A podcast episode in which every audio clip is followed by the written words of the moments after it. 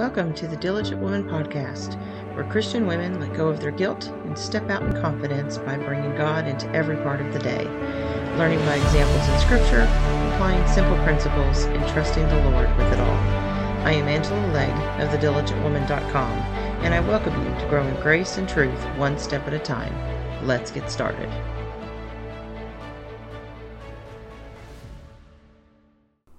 Hello, and welcome to the Diligent Woman Podcast. I'm Angela, Diligent Woman from the diligent woman dot com.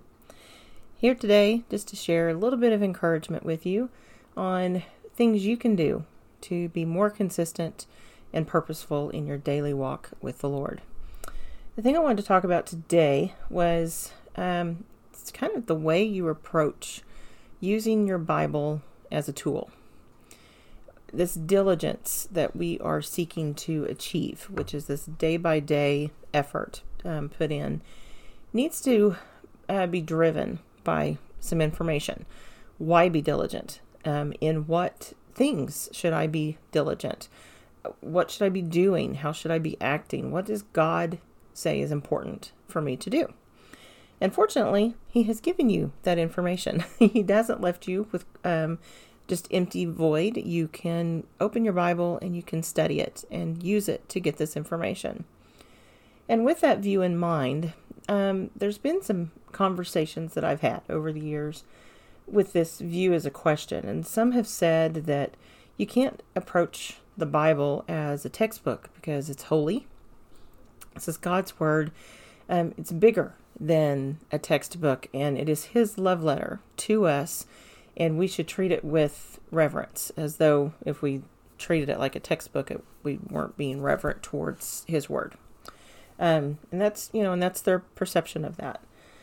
The other side of that is that this is a textbook that we are supposed to dive into and study and get to know very well so that we become masters of the information in it, because we are working towards a state of being complete. Um, Jesus is making us perfect, and it is done through this process of living according to His Word, and He washes away our sins when we put on Christ in baptism and we acknowledge who He is.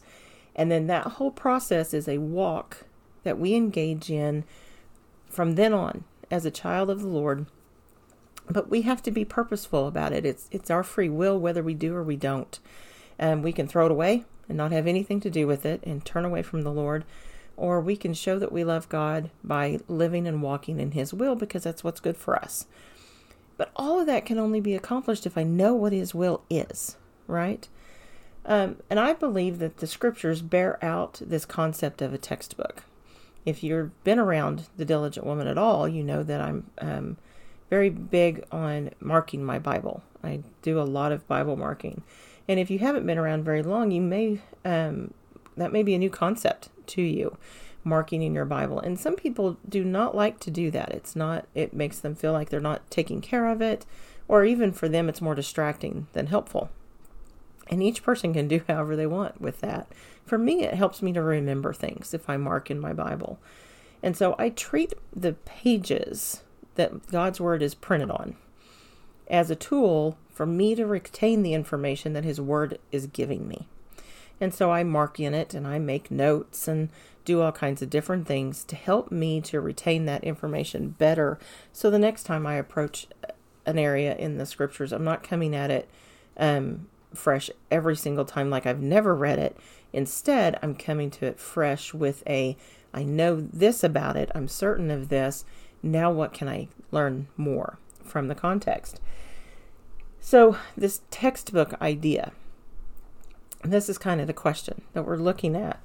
And one way to think about that is defining the word. Textbook is defined as just, you know, in English language, as a comprehensive compilation of content in a branch of study. Well, um, comprehensive compilation of content in a particular branch of study. Another definition is it's a book used as a standard work for the study of a particular subject.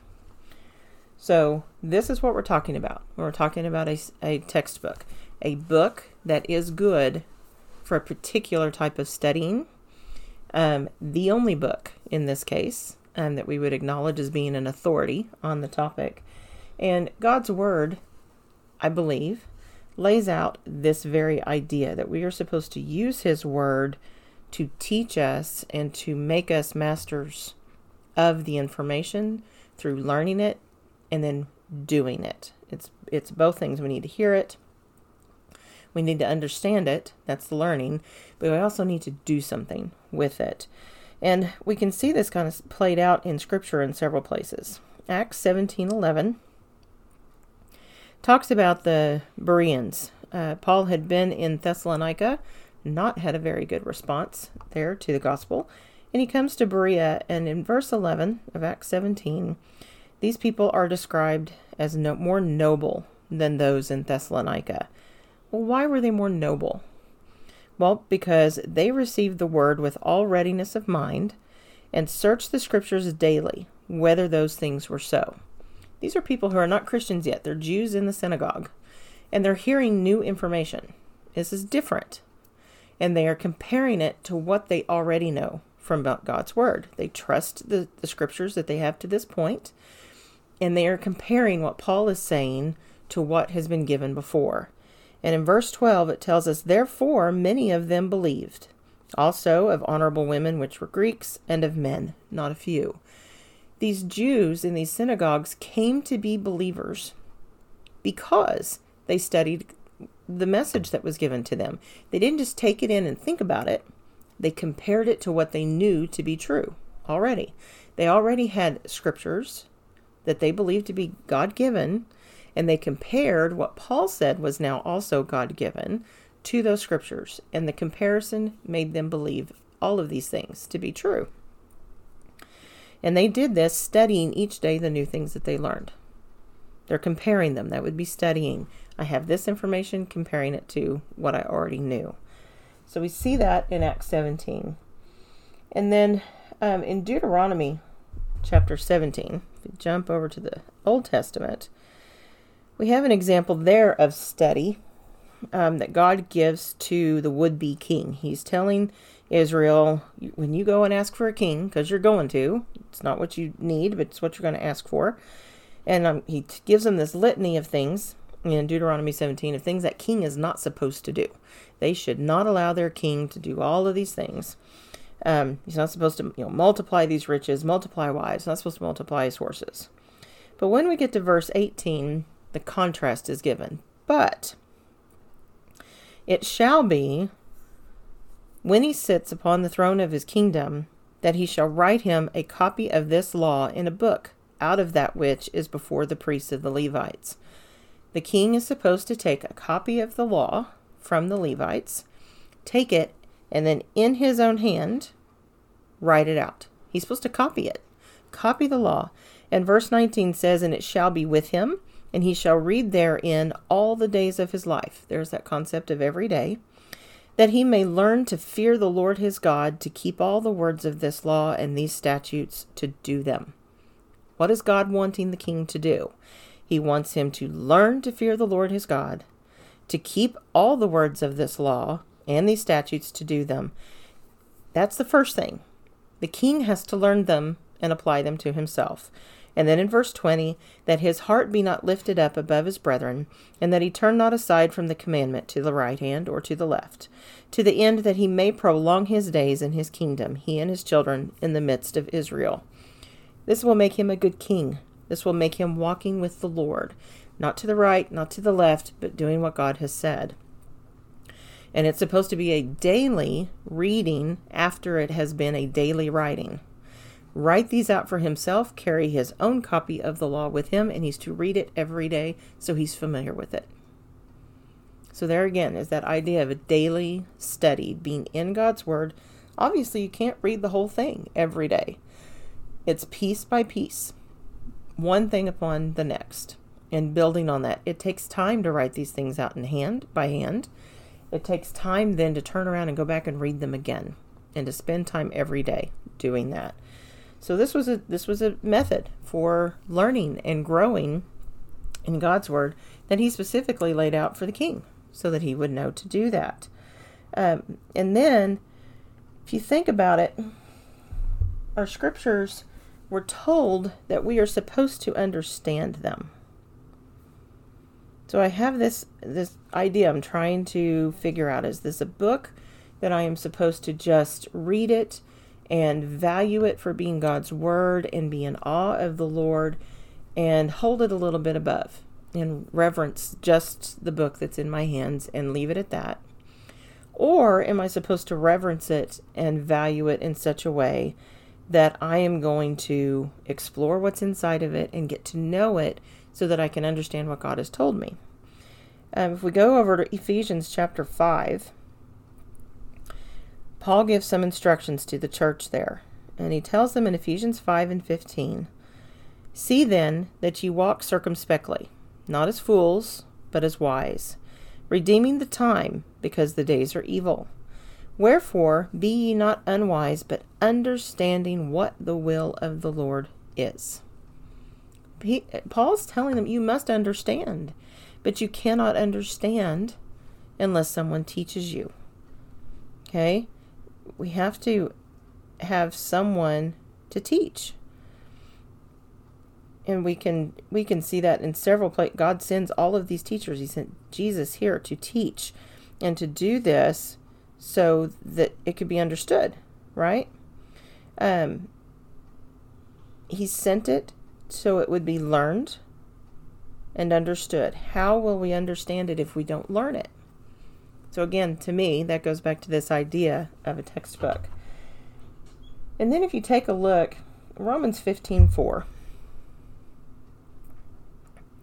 We'll just jump over that. I'm just hitting these because I think these drive home this idea. This is supposed to be information that you are intentionally taking in and doing something with it. And it's not a f- new concept. The Bereans did it. And then over in Romans fifteen four, Paul tells the Roman Christians that in verse four, "Whatsoever things were written aforetime were written for our learning, that we through patience and comfort of the scriptures might have hope." He tells the Romans that the things that have been written before still serve a purpose. It's not a law that we're bound under anymore, but they serve a purpose. They are there for our learning. They're to teach us something. And then if you jump to First Corinthians ten, and you look at First Corinthians ten, and it's really one through thirteen, but I'm going to kind of skip through um, all of that.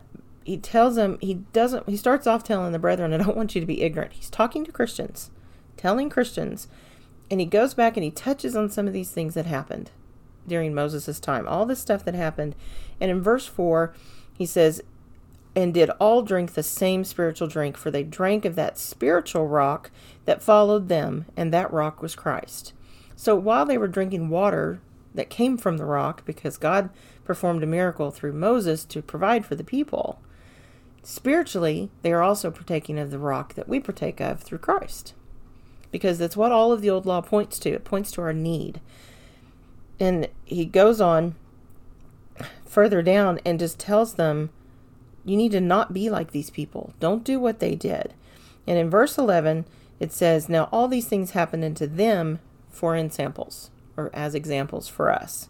"And they are written for our admonition," that's for our correction, "upon whom the ends of the world are come. Wherefore let him that thinketh he standeth take heed lest he fall." We're supposed to learn from their mistakes so we don't make them, realizing that it's a very small step for us to be making the same mistakes. But if we learn them, I have to read them. I have to know what their mistakes were. So there's some study involved in that. So again, this concept is not a foreign one. And over in Galatians three, again, Paul, talking to Christians, he's making the point that the law had a has a purpose. Before, it was a law that the Jews lived by. Now, um, the the law is not the law anymore because we're under the law of Christ, right? But the law is it was a schoolmaster even for the Jews. What do you get at school? You get books to study. You get information taught and trained. And he says, the law was our schoolmaster to bring us into Christ. The old law was designed to show them their need, that they needed a Messiah. So they'd be ready when the Messiah came to realize that he was there to fulfill all of those promises. So God shows us that that's, that's what they have that function as. The schoolmaster is different because we have Christ now, right? So our book is different. We have the new law. Book of Hebrews goes through all of that, making the difference between the old covenant and the new covenant. But the old covenant still maintains its value in teaching us lessons. It's not the law that we're bound by, but it gives us information into who God is and what he expects from his people. So we need to spend some time in it. And I would put forth that as a textbook, the only way you're going to be able to be the Christian woman that you want to be for God, if you're wanting to be pleasing to him, is you have got to know what God wants you to do. And God's grace has made it perfect for us that we can do that. Titus two, Paul, teaching ta- Titus, tells him, for the grace of God that bringeth salvation hath appeared to all men, teaching us that uh, denying ungodliness and worldly lusts, we should live soberly, righteously, and godly in this present world, looking for that blessed hope and the glorious appearing of the great God and our Savior Jesus Christ, who gave himself for us that he might redeem us from all iniquity and purify unto himself a people, a peculiar people, zealous of good works. These things speak and exhort and rebuke with all authority. Let no man despise thee. He's telling Titus, as a preacher, you need to know this so you can teach others and you can admonish others to be doing the same thing. The expectation is, is that it will be learned, so it can be taught, so it can be lived.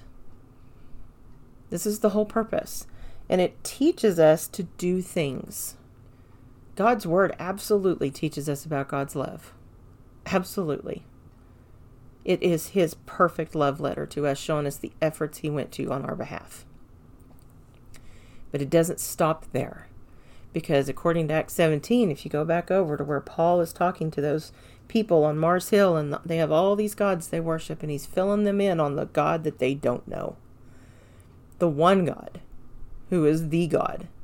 And that's the one that they're not sure about, that they, they don't know who he is, and they didn't want to miss anybody. He said, I'll tell you about that one.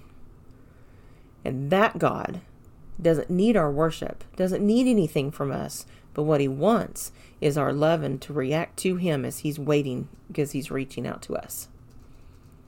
He wants us to grope for him. That's a response based on knowledge. Hebrews eleven six defines faith, that it is faith in God, who God is. Right?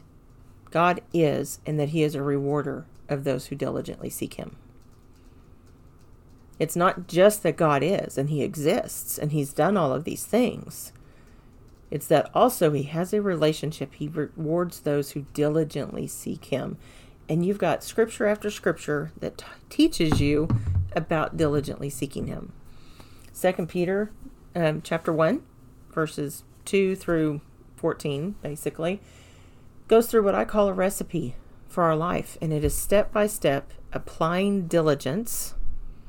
So with intent, we're going to be intentional. We're going to give our intent focus on all of these things that we start with faith and build all these other things up. And all of those things take time, and they take knowledge, and they take effort. And he builds these things, and he says, if you don't lack in these things, you are going to be assured of your entrance into heaven. These are the things that are part of being in a relationship with God.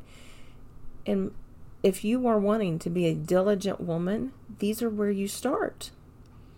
There's a laundry list of things for you to work on. And you start with the first one and learn it and learn it well. And if you treat your Bible like a textbook, I'm going to pick up my Bible and I'm going to study what it means to be in self-control. What is that? How does God talk about self-control?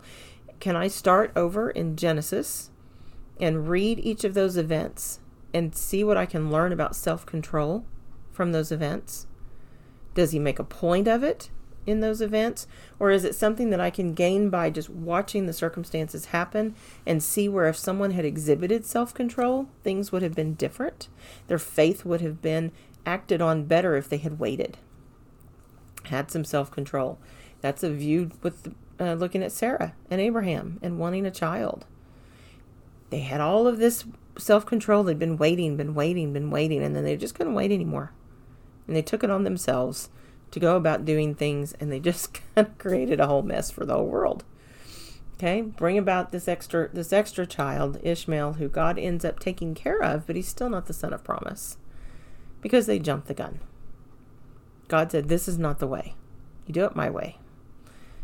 And then they finally get there, have self-control, and they wait. Okay, I can go look at all of these lessons and see that. I can go read the lesson in First Samuel twenty-five when David and encounters Nabal, and how Nabal didn't have much self-control and was very full of himself. And then you have Abigail, who has a great deal of self-control and encourages David to bring himself back under control. What can I learn from that? My friend, these are lessons that you can learn by picking up your Bible and treating it like a textbook full of valuable information that will make being a diligent woman all the easier. You just have to be in it. And it's really not as hard as it seems. One thing that I've, you know, realized, I mean, all you got to do is search Amazon. Search Amazon for self-help books. Pick a title, anything. Pick a, a category, uh, parenting, being a better wife, um, being better with your money. Pick any of those things. And you're going to find hundreds of thousands of books, probably in most cases. Books that men have written, lots of different ideas on those things. But we get overwhelmed because we want to read them all, to try to do them all better, to try to get better. But I just really wonder if when it comes to simplifying life, maybe we need to start by narrowing our list of experts down to one, God. Just narrow the list of experts down to one and listen to what he has to say. I guarantee you, you can pick up your Bible with the idea of studying about how to manage your money and go through from cover to cover over a period of time and see how money came into different stories. Not all of them are going to give you a specific for that, but many of them will. You're going to find scripture after scripture that talks about being a good steward. You're going to find lots of proverbs that tell you about how to plan, what things need to come first. Do you take care of the house over your head, or do you make sure you have an income coming in? Proverbs deals with that.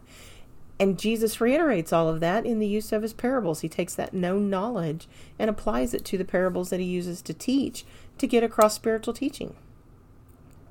It's all there. So while you're getting this education about God's love for you and the possibilities for your soul, you're also getting practical information, which is just like Peter said, that we have been given everything that pertains to life and godliness over in Second Peter one and three. He's given us everything for life and godliness. We just need to act like we believe him. Trust his word enough. Let his word be enough to guide us on those things. So I want to encourage you, if you're having a hard time finding a Bible study that you can stick to, go to Second Peter chapter one and write out the list that is given there of things to build on, to diligently apply excellence towards. Make that list. Take the first thing on the list. It can be faith. It Pick one. Moral excellence. Any one of those. Pick one. And then start in your Bible going from the beginning to the end, or just pick a book and look for what God teaches you in regards to that, that you can apply. Make notes in a notebook. Use a color marking system like our uh, Bible marking guide. Use something like that to make notes in your Bible so that it stands out to you on what you can do. I would imagine that very quickly you're going to find that it's going to be hard to have enough time to spend every day to dig into all the riches that you're going to find. And it will be a simple study that you can pull together based on your need and your interest. And you can do that. Now, to help you out over at the Diligent Woman shop, we've got lots of um, resources that kind of get you started on that. Scripture writing is one of the ways that we have built on that to start doing word studies and diving into those things. So you can find a lot of that on the diligent woman dot com. And I will I will link to several resources below here in the, in the under this video, and how you can look at the world and then take that and use your Bible as the textbook for how you get through it. Let God be the expert. You're not going to be the expert. We have way too much we need to learn. Let God be the expert in your life, and go to His Word and use it, and then apply it and walk by it, because you know He's only given you what is good for you. So I'm going to leave that there for you for today. And I want to thank you for being here. My prayer always is that you will have abundance in all things, especially though as your soul prospers. Thank you. We'll see you next time. Bye.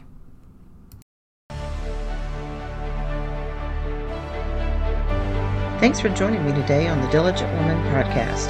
Please subscribe to be notified of new episodes and share those with your friends. Until next time, enjoy.